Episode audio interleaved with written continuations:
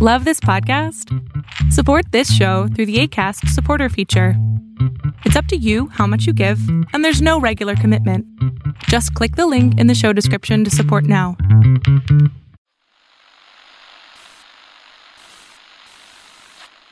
Nine. Twelve. But we can discuss that later. Yeah, yeah. All right, Mr. DeMille, I'm ready for my close-up. Hooray for Hollywood. That's good, we finally Hollywood. Coming to you direct from our super secret studio.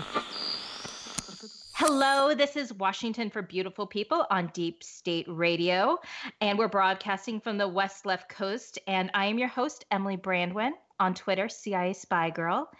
And I am so excited. This is my first podcast where I have two guests, and they're my favorite dynamic duo ever on Twitter, like ever. Better than like Batman and Robin, or like I was trying to think of all my favorites, like Mickey Mouse and Minnie, but they're not on mm-hmm. Twitter. They're the best. It's Rick Wilson and Molly Jong-Fast. Hello, guys. Hi. Hey, Emily, thanks for having me. Oh my goodness. Oh, it's it's the Velvet Fog. It's Rick Wilson. Oh my I'm like gosh. Belle May, only I'm alive. Only you're ambulatory. Yes. it's right. very exciting.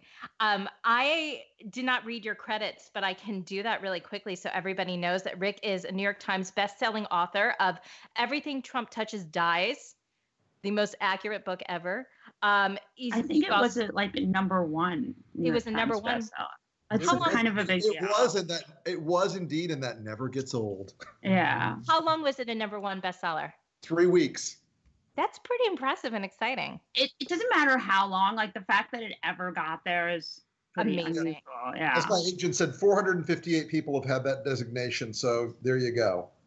I would you have like I would go to my high school reunion now. Like if that happened to me, I'd be like, okay, I'm going. I'm like, I'm sorry, did I not introduce myself? I'm New York Times number one best-selling author Rick Wilson. I'm the Velvet Fog. So feel free to use that. That's amazing. And you've seen him um, on CNN, MSNBC, Bill Maher, and you've read all of his work in Politico and Daily Beast. And Molly, who is to me, Molly, just so you know, like you are one of my favorite people to follow ever on Uh-huh. Twitter. You too, Rick. You too. Um, but many people know you from Twitter, but you're also you are not also, but you're a writer as well. Normal Girl, uh, Maladjusted, and The Social Climber's Handbook. And you've written from everything from Harper's Bazaar, W, and you're now a column- columnist for The Forward as well. Yeah. Did I get everything right? Did I make you all sound as It's close impressive as you are? What did I screw up? No, no, it's good. It's good. It's good. Because I, I want to get all that right. I have a question for both of you before we even start. How did you guys become connected? Did you meet on Twitter or in real life? Because I follow you guys on Insta as well, and and I know that you are you have a We friendship. met on, we met on Twitter. We, we met Yeah. on the Twitter machine, as all as all people do now. Isn't that You know, politi- politics used to be filled with people who would say, "Oh yeah, so and so's my good friend," and you know, basically somebody they'd had a handshake with one time. And, and even though I'm in the sort of you know consulting world where everybody's like, "Oh yeah, he's a close friend, he's a good buddy," all that stuff, I never liked to play that game. So I would always kind of shock people. They say, "Hey, do you know so and so?" I've heard the name. I don't know who he is though. I've never met him. But Molly and I ended up um, uh, meeting in in the real world, in the meat space, as they say, and uh, and struck up our struck up our strange friendship. yeah, it's true. We, I think we met like two years ago. Is it Yeah, two years yeah, now? just about, just about. Yeah. Just after the election or something. Yeah, and um, I, you know, we're. I, I mean, we're very. In a lot of ways, we're very similar.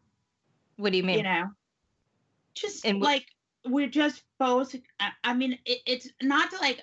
I mean, I think Rick is funnier than I am, but we're both charismatic and um very extroverted, no. and Yeah. it's true. And we're both um uh very he's very like disciplined and organized. I'm neither of those things. um, I'm very like distracted and disorganized. Um, he's very, very. He's like one of those people. I have this too. I shouldn't say this because it sounds obnoxious, but he's like one of those people where you people meet them like he's good i do this too actually this doesn't sound obnoxious this just sounds kind of bad but um i'm very good at getting people like me like Okay. for whatever reason i can if i mean i, I shouldn't say that because it sounds like an asshole thing to say but No. Like i'm extremely good at like finding and figuring out what people like and making them like it and rick is also like that i hope you're not offended Yeah, I know. I, I think I think Molly's got a, a good point there, and I think we're also both connectors. right we have we both have these broad networks of people that we know and like, and and and you know you you don't just build your own network, you build a network of other people's networks, and so I think a lot of a lot of the the dynamic is that you know we on the left and the right, and you know you could get a moment where it's you know me, Tom Raines, and Philippe Reines, or Tom, Tom Nichols and Philippe Reines sitting on a couch telling jokes together. And it, it might not have normally happened, but you kind of you have, you have to kind of treasure that sort of thing in the world we live in today. Well, you both. is also sorry No, no, no. I was going to say you both would have done great in the CIA because that's like the big skill. Truly, I was like, as you're describing, I'm like, God, they would have been recruited. They would have loved him at the farm because the big thing is to be able to like be really friendly and charismatic when you meet somebody and to find. We always call it the you me same same, which is like Mhm. not a good technical espionage term. You know, Mhm. you me same same, where you go up to somebody and you're like, oh, I need to find that thing that connects us, that makes us have a good conversation, and you pick out that thing. You're like, oh, you like dogs, I like dogs. You me same same, and then you have this relationship. But the way you articulate was a little bit more elegant than you me same same. But the other thing I was going to say was, and I think Rick is going to get annoyed with me for saying this, but he's gotten more laughed since we've known each other, which I consider to be completely my doing. Like, he- he's like when we first met, he was like, "Yeah, I have a lot of guns," and da da da da da. And now he's like, we were talking the other day. He's like, marginal tax rate. I'm not against a 70% tax rate. AOC has some good ideas. And I was like, that's me. Thank you very much, ladies and gentlemen. You're slowly making the turn. You're Yes. changing him But, slowly. but, Mo- but Molly, there will come a day when Molly's out on the range rocking and rolling. but yeah, no, we have. There'll come a lot- day when Molly says, Rick, should I get an AR or an AK? I'm just worried about, about ammunition availability after shit hits the fan. And what will look best with my outfit? That's probably my question. I mean, but I do. We really have a good time. We're really, we really have fun. So, and it's good, and it's interesting for me because I'm like, I came from such a like woke, super woke world of like just, but very, very, very um myopic in a lot of ways. So it's very, you know, Rick has much more of a sense of what the world is like than I do. So that's really interesting too. You know, I have you- a very nuanced sense of what the world. Were you always political, Molly, or was it just? No, I was gonna ask you, like, like- very bourgeois and like writing about the nuances of Manhattan life. You know, I was friends with like with like Jay McInerney and Brad Ellis, and I wrote books like that. And you know, I went to parties and I like you know was in paid. I, I wasn't like a real person. And then I got sober and I was like, mm, still not really a real person. I married someone, I had lots of children and lived on the Upper East Side and sent them to fancy schools. And and one day I woke up and I was like, oh my God, holy shit. Like I I haven't like I'm like not a real person. And so um that was a couple years ago and that's sort of where I got, you know, but I literally I, I was like the most was like an inch thick, like z- no, you know, I was thinking I'm working on this memoir and I was thinking about it, like I came from a world of like complete nihilism, nothing matters, nothing, no, everything is nothing, to like the idea that things matter, and it's just very profound for me. Was it? Do you think it was age that helped with that too, or because I feel like that's happened with me more and more. Also, obviously the election, but or do you think it was just one of those epiphanous moments that you needed to have?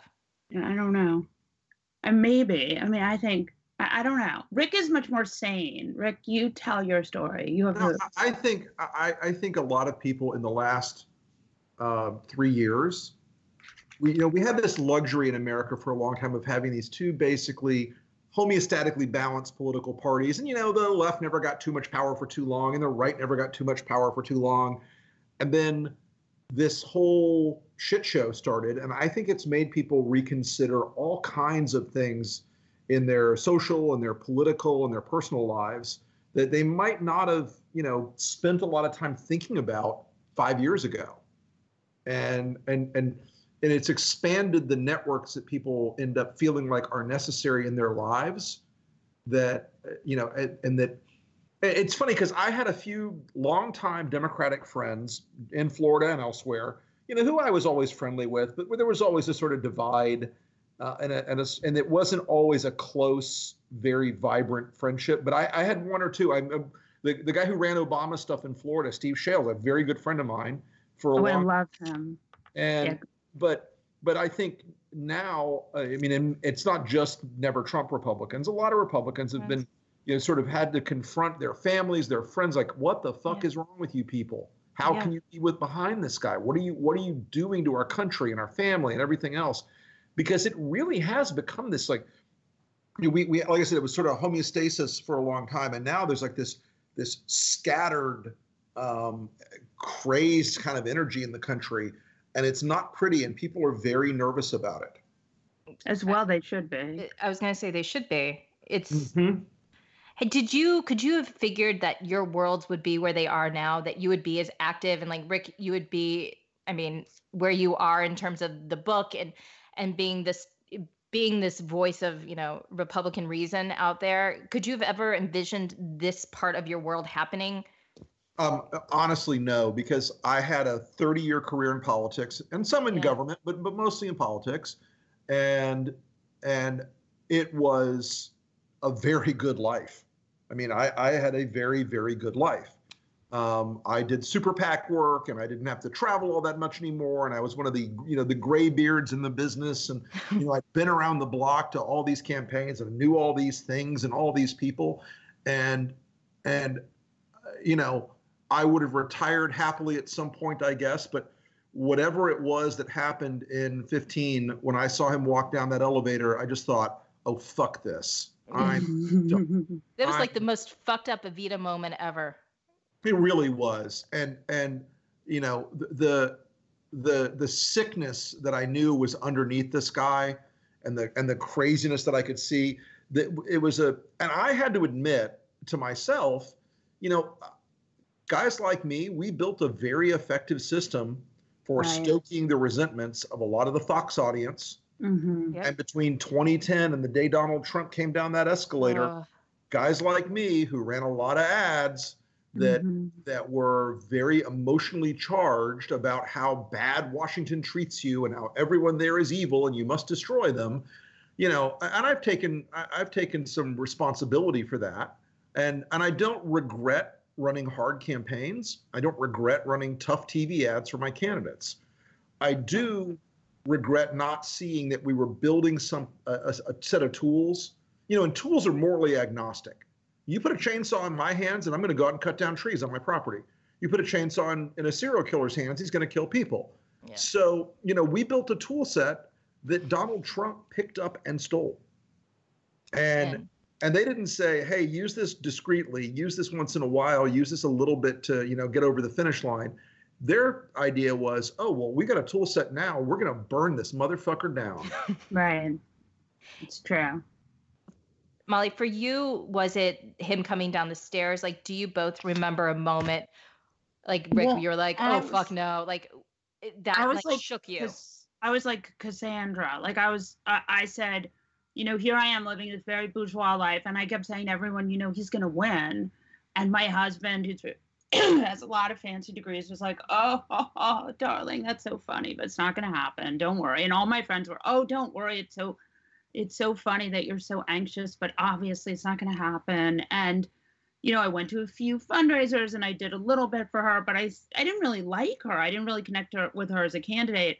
And um but and right, and I was never involved in politics because I didn't really, you know, I I I live in a blue state and I vote every 4 years and whatever. And then um I she that night I was at a party and and actually I was with I, was with a lot of people who ended up playing um with the what's his name who ends up playing Trump all the time now. And Baldwin. yeah, and um and they were all and we were all like just hanging out and it was really fun and it was great. And then I looked at the New York Times thing and I was like, she's not like she'd gone from like definitely going to win and her life is normal to like holy shit, she's Shit. not gonna she's not gonna win and you're and everything has changed. And I couldn't I just I felt like I was on an airplane. I couldn't I couldn't I couldn't believe it. I just had a total meltdown. I, I was I it's funny because like I I think people talk about that day when they found out and like their reaction the next day like we talk about any other tragedy in America they're like when JFK or when Smith like that to me is such a visceral memory of when that happened and the reactions that I saw because I think LA is very very similar to New York in that sense and how people think and we're very you know we're very uh, it's easy to see where we're going to vote and all that. So yeah it was truly is anything now that happens that comes out of his mouth? Do you find are you ever shocked anymore rick? Or are you just like fuck this is him this is just the oxygen that he spews You know, I I think I'm probably one of the great anthropologists of Donald Trump, and so not a lot surprises me any any longer. Um, and and mostly I'm kind of I'm just kind of it's like a vague sense of irritation now that a lot of our media friends still continue to cover this like this is a real human being who's actually the president and not a weird role playing dipshit. Uh, who's going to say all the time. oh that's Of course he is. Role playing dipshit feels very generous, Rick. it Uh, does i was like you're being very kind Yeah. You know, it's it's the end of the week. I'm feeling I, I am feeling magnanimous. It's a very generous although i think it would fit nicely on a bumper sticker right. dipshit 2020 Yeah. did you both of you because you're both so outspoken were you surprised at sort of the vitriol you get back on social media or was it I you- I have you been because like you well, get Rick some gets- shit Rick gets more than I do, but you want to go first, Rick? You go on No, this. you go. Go ahead, Molly. Go ahead. I I love it. I like love it. I, I I don't know what's wrong with me. I must have some kind of mental illness, but I love it. I don't mind it. I like it. I don't care. I find it.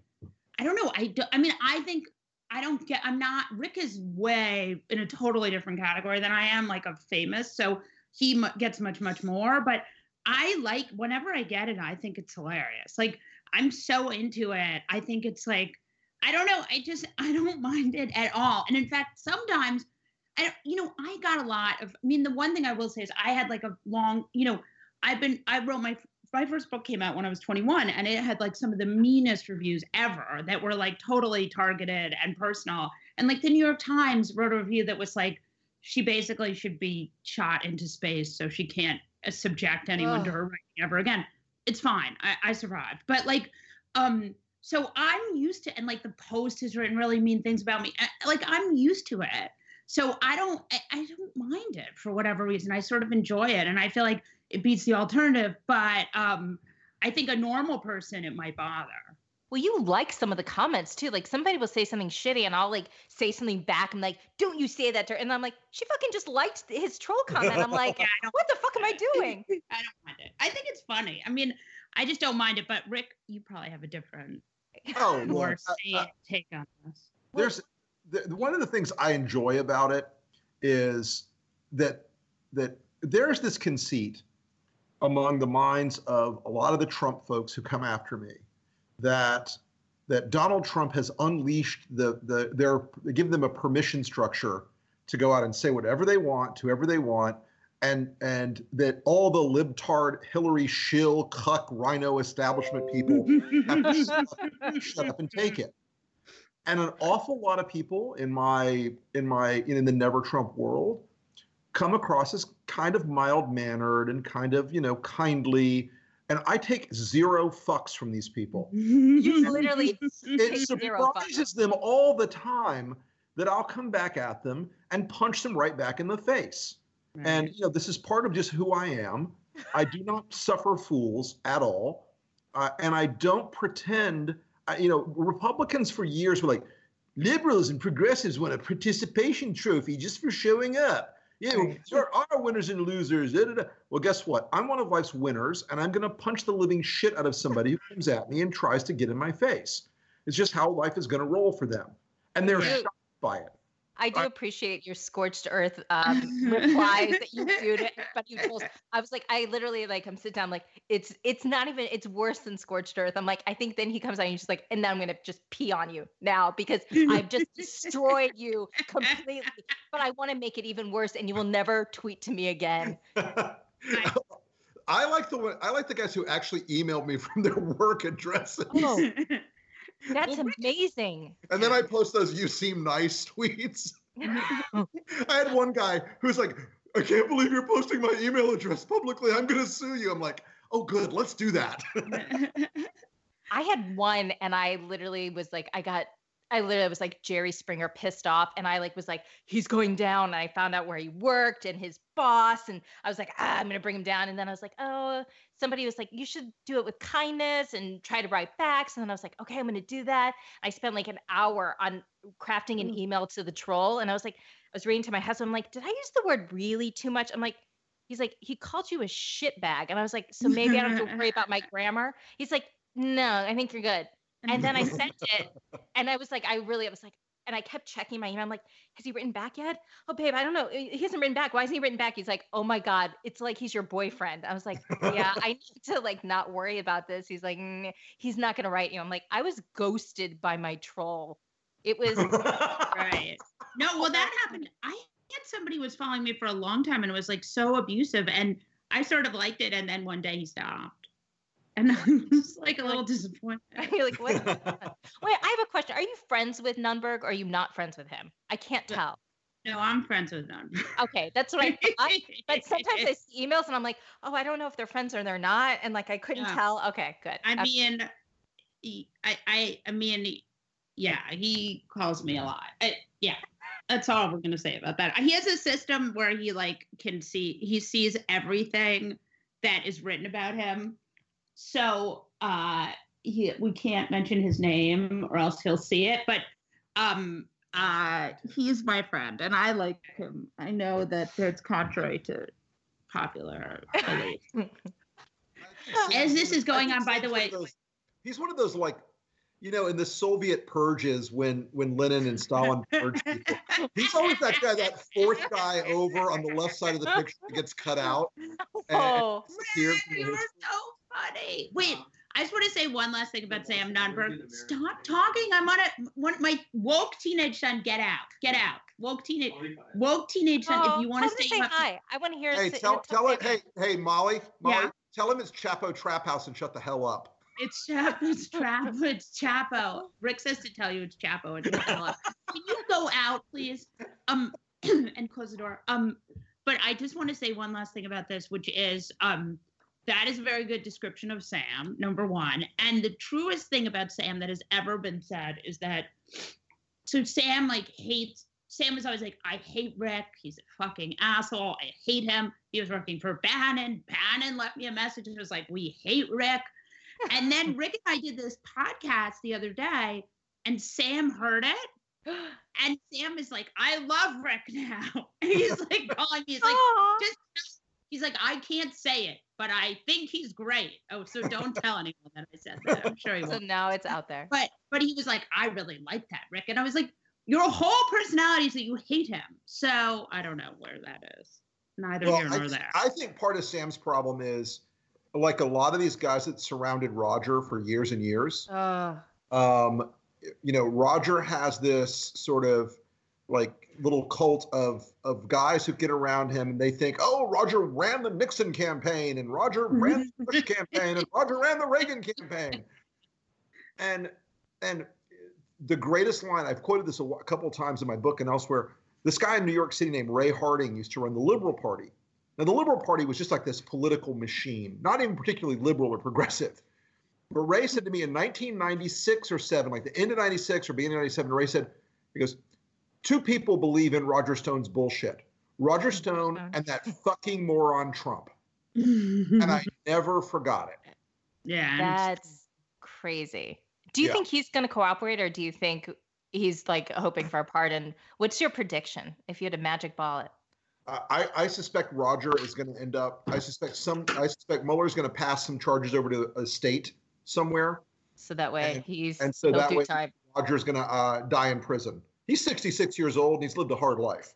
But the thing is also with Roger, and I this might it's more of a question for Rick, uh, for uh, Rick and Emily, which is so Roger is is like Manafort is not speaking because he's worried he's going to get killed by the Russians, right? Yeah. Yeah. Yeah. So doesn't Roger have that same issue? No, Roger. Roger right now is milking this thing for all it's worth. I've never seen last- anybody love this so much in my life. It's like his Right. life's blood. Yeah, this is this is the greatest moment of Roger's life. He's truly in the center of the spotlight. Uh, he's not just making it up, um, and, and he is in the middle of a giant scandal, and he's monetizing the shit out of it. I guarantee you. Oh Uh, yeah. and and he is playing this to the hilt. However, you know, uh, like a lot of things in the last couple of years, this this universe that people live in when they're saying Trumpish things, and, and you know that they think uh, Donald Trump, the wall is being built. No, it's not. No, Roger's like, I'm never gonna fold. Da, da, da. But when they present him with the thing and it says, oh, the mandatory minimum for these seven charges is going to leave you in jail for 18 to 24 years. And that means Roger gets out of jail when he's close to 85 years old. He's going to go, this. I, I don't find him to be a loyal dude. Like I, I would assume he will he'll see that and be like, so I have a few things to say. Yeah. I mean, mm. he's literally sucking off of this like political teat storm like nobody's business. I've never seen anything like it. yes. Right. It's I mean, but could he legally monetize this knowing I mean, is he legally is there there has to be some kind of law that'll stop him from making money off of this off you these would. I feel like that's the that's like what everyone thinks at every point in the Trump administration Right. is like legally there has to be some law. Is so there- so he can he can have a legal defense fund. He can raise money for his legal defense fund, like Flynn did. like Flynn did. Yeah, but you know, uh, Roger's got a couple of guys who are basically strip mall lawyers from Broward County. they recently got Defense they lawyers. got right. Better call Saul They're lawyers. defense lawyers. They're they're like real estate lawyers. I'm thinking, this guy is gonna just he's gonna he's gonna hope for a pardon, raise a five million dollar legal defense Yep. fund, pay these guys off, and and cash in the rest. Yeah. But I don't think he's going to get to play that play it out that way. I think, I think that you know a lot of attorneys I've talked to about the case, including some some former federal prosecutors, have said the way Mueller wrote this and the way the indictment looks, it is so tightly bounded that these are provable case these are provable charges, and you put this guy in front of a jury with these charges, and it's bye bye.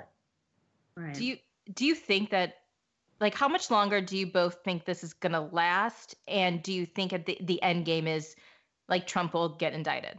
Do you think he's M- Mueller's going to be like and here it is?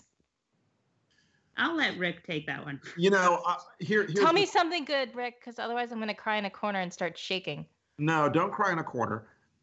What we've seen the entire time is that Robert Mueller is peeling back the layers of the onion exactly at time and place and, and degree of his choosing. And and there is enough there there where at the minimum, you know, Trump's entire organization, unless there's some cutout or deniability or some burner phone that we don't know about, Right. um, uh, th- this thing is this thing is absolutely going the wrong way for Trump. It's never gotten any better, No, Here's- I feel like it keeps getting worse and like I'm like why aren't you packing your bags and leaving? I mean, and, and that's the other thing. He doesn't want he doesn't want to be dragged out feet first. He doesn't want to he doesn't want to be you know driven from office on the legal side. But because in part, at the minute he's out of office, he becomes exposed to these things where he can't be protected by the by executive power. Um, but someday Donald Trump will not be president, whether it's in two years or six years. He will be out of office. I, I know, but let me What? tell you, I always say this, and I always you know try to be the reality check. The Democrats always thirst for political death, Ugh, mm-hmm. and We're they only win. They only win when they're lucky right. like Barack Obama had luck, and I, I Yeah. swear to you, I'm I'm the least like mystical person you'll ever meet. But I've seen it in politics over and over and over again that luck is real for people. yeah. There are people who have luck in politics and people who don't. yeah. And you know, Barack Obama and Bill Clinton had luck. They could always get out of any amount of shit that they were in. They could always get out of any tough situation. They were always full of surprises. Hillary Clinton, the least lucky human being in Seriously. politics. But also, she's she, you know, she cleared the field. I mean, I feel like we don't talk about this enough. Did were we talking about this, Rick? That she cleared the field, like, Oh yeah, yeah, yeah, yeah, yeah. and and she made Bernie, like, because she cleared the field, like, so she never won on her own merit, and Look, she she was in, she was in one competitive race ever, uh, that she won, and that was you know that what was that, that? that was the first New York Senate race. And that, by competitive, I mean to say there was an actual Republican who wasn't a felon running against her. You know, Rick Lazio was a perfectly a perfectly affable fellow, but he was like a you know he was like a, a an actuarial accountant at a laundry firm. The Joe Loda. hey, I love me some Joe Lhota. Joe and I God, went, someone got it. Joe and I went rat hunting one time. Jesus Christ. Serious? That's Seriously? Yeah. ever. Don't ever tell him that. Wait a minute. Actually, it's sort of amazing. Wait a minute. Where did you go rat hunting? How does this work? So, so the funny thing is, I in college at, at, at George Washington, I used to make the pledges in my fraternity house go out and hunt rats with with golf clubs. Um, and so I told Joe You this. seem story. nice. Let's just hope no one see that is listening to You, know, you gotta you gotta have a sport. Um, so when Joe was the deputy mayor for operations, he was the king of the rat hunting in New York. So I tell him the story. He's like, "Oh, you're coming out with us." Oh, Jesus Christ. That's amazing. But That's you know, look, the Democrats are always to loop back on that point. The Yeah. Democrats are always, you know, they, they're they're always overshooting their coverage, and and they're always, you know, eh, call me crazy. I know it sounds, I know it sounds, you know, like like anathema, horrible, you know, the politics to say this, but maybe not telling Americans that, you know, you want to do massive gun control uh, and and make abortion legal till 40 minutes after the baby's born and all this other shit. Maybe just a few things in middle America you might want to tune into. But because they're like, but AOC gets so many retweets. It's this is a big country. I've done I've done races or ads in 38 states plus national campaigns, right? right. And the Democrats have a tremendous, gigantic, huge, amazing advantage. Right. There are a lot more Forget Democrats. Washington, New York, Massachusetts, Vermont, boom. Okay. That's a big advantage for the Democrats. But the rest of middle America mostly are not that politically edgy Right. and and not that politically, you know, and I mean I, I hate Democrats hate when I tell them this. Barack Obama ran as a liberal, technocratic, super far left Republican in the Yeah. first race. He Right. wasn't running as I'm going to burn down the, the capitalist system. He was he was just completely like straight up the middle technocrat. Right. And and you could have found Republicans and Democrats who were both in that same sort of ideological window. But now it's like if this becomes a primary about like who does who gets the AOC endorsement, Oh, you know, jeez. welcome to six more years of of of you know hair Mm. furor. Who do you think's going to really fuck it up for the Dems? Like, Oh, do look. you? Look, Or I, are they I all think, I think Bernie Sanders is absolutely going to fuck it up for the Democrats again Uh-huh. because the only thing close to like the fanaticism of Trump bros is Bernie Bernie bros. Bros, yeah. And they don't care that he's 400 years old, Oh, that he's a kooky old man, or that he's a wackadoodle socialist, you know. They Also, don't- he's a Jew. There's never been a Jew. As a Jew, I That say this. There's no Jewish presidents. There's like 10 Jews in, in the world. I mean, it's crazy. that was to me my issue. I'm like, America's not going to do that as as another fellow Jew. Like, it's never going to happen.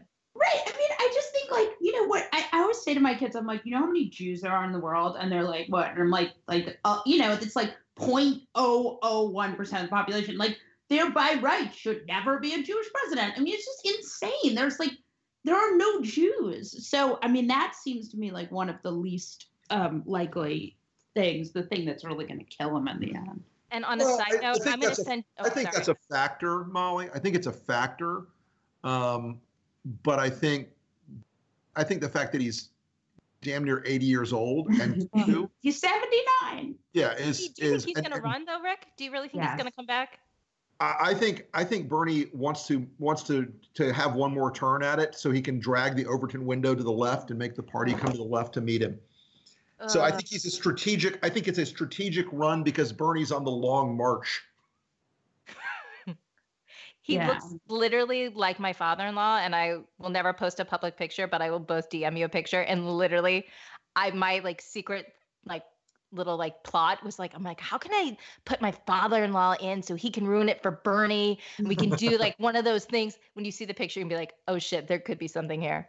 Do you who else do you think who do you think would actually be viable for us?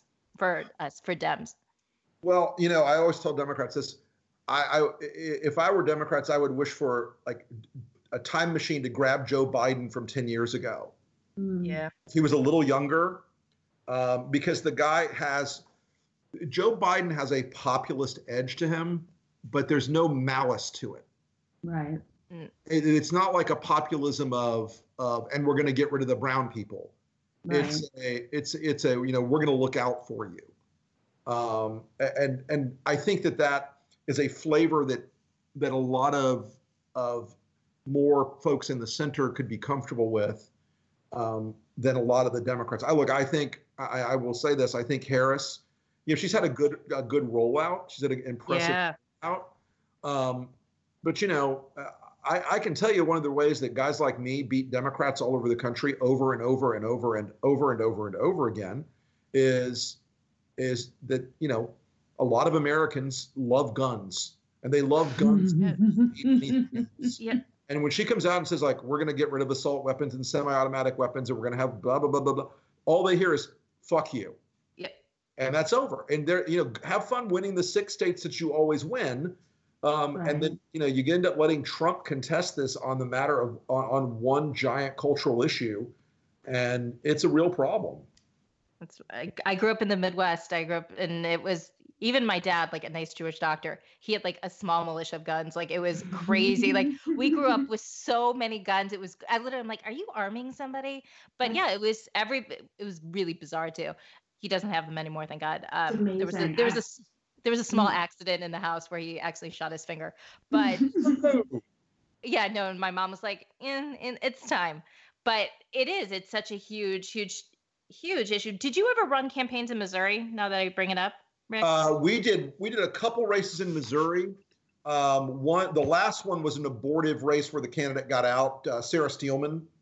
Uh, gosh, that was back in what I don't know, twelve, something like that. okay. But I've done a lot of work there over the years. We've done some initiative work there um, on the the stem cell initiative a few years back, and, the, and so I'm familiar with Missouri politics. You never did Greitens. You weren't involved with that no, one. I huh? never did Greitens. No, no, no. He, he went to my Sunday school. We went to Sunday school together. Nice. We I think we drove carpool. We're trying to all my friends and I are trying to figure it out. We're like, was he in our carpool? I'm not sure. I'm like, I know he didn't invite me to his bar mitzvah, so I already think he's a dick. And he, I was like, well, you deserve all this. You didn't invite me, but um, we're trying to still like figure it out because I think he was a year or two older. Is- At least that's what Yeah, I'm I mean, he's had um, he's had a very challenging year and a half. But you know, it's one of those things where where those oh, there are super su- successful, super ambitious people, and they go, the guy went to Oxford, he's a SEAL, and all this other stuff, and, and great political success, etc. And yet, and yet,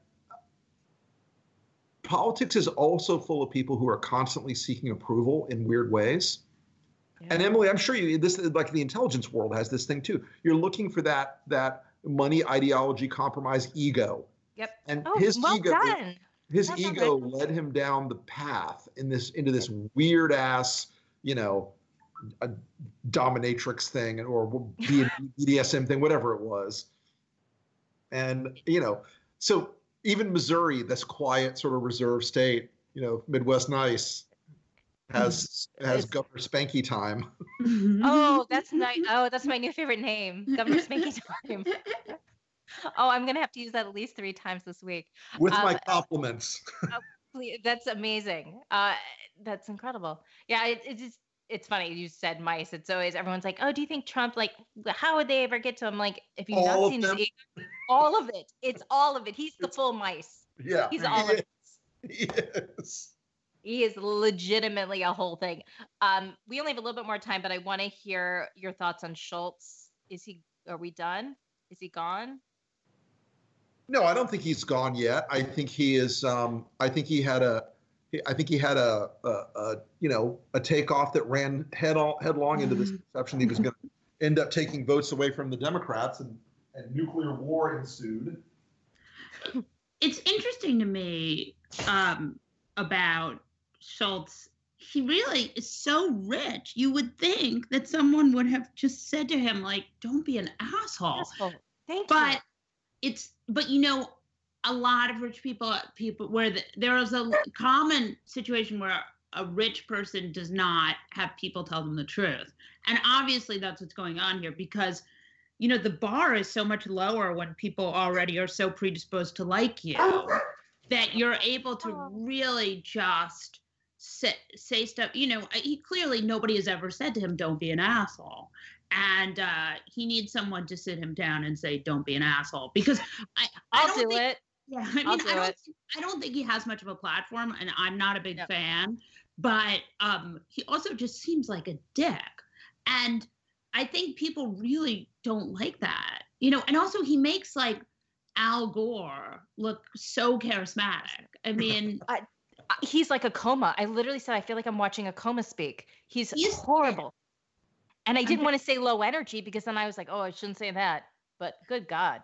yeah he's terrible i mean he's just terrible and i think like likability is an issue and he's not likable Well, having having worked on a third party campaign effort to try to win the presidency with no money, um, I can tell you it's virtually impossible with with no money. It's just it's just a it's it, there are still even with money there are very high hills to climb and very difficult realities in the, in terms of uh, getting through a campaign like that um, in terms of ballot access and everything else. So you know the real test in my mind isn't going to be whether you know he's good on TV right away. The real test in my mind is do they get ballot access in enough states to get to 270? Do they do the mechanical things? And look, Steve Schmidt's running the operation, and Steve is very, very, very, very smart and very, very, very good and very competent and knows the mechanics of all this. And you know, it'll be a question. This is the first time a guy, and, and look, people think, oh, Trump ran and he had all this money. Trump, Trump was loaning himself money through Yeah. a credit line. This wasn't Trump's money he was spending. We're going to see what what Schultz's you know risk tolerance is for the the effort, and I'm not going to write him off yet as a candidate because Mm. I think we've all learned our lesson of writing off it's true that a lot of people hate, think are What? dicks and Wait a minute. What do you mean? I don't I'm who? you know, a lot of people, myself included, looked at the polls all through 2016 and said, "This fucking asshole Trump is never going to win." right And here we mm-hmm. are.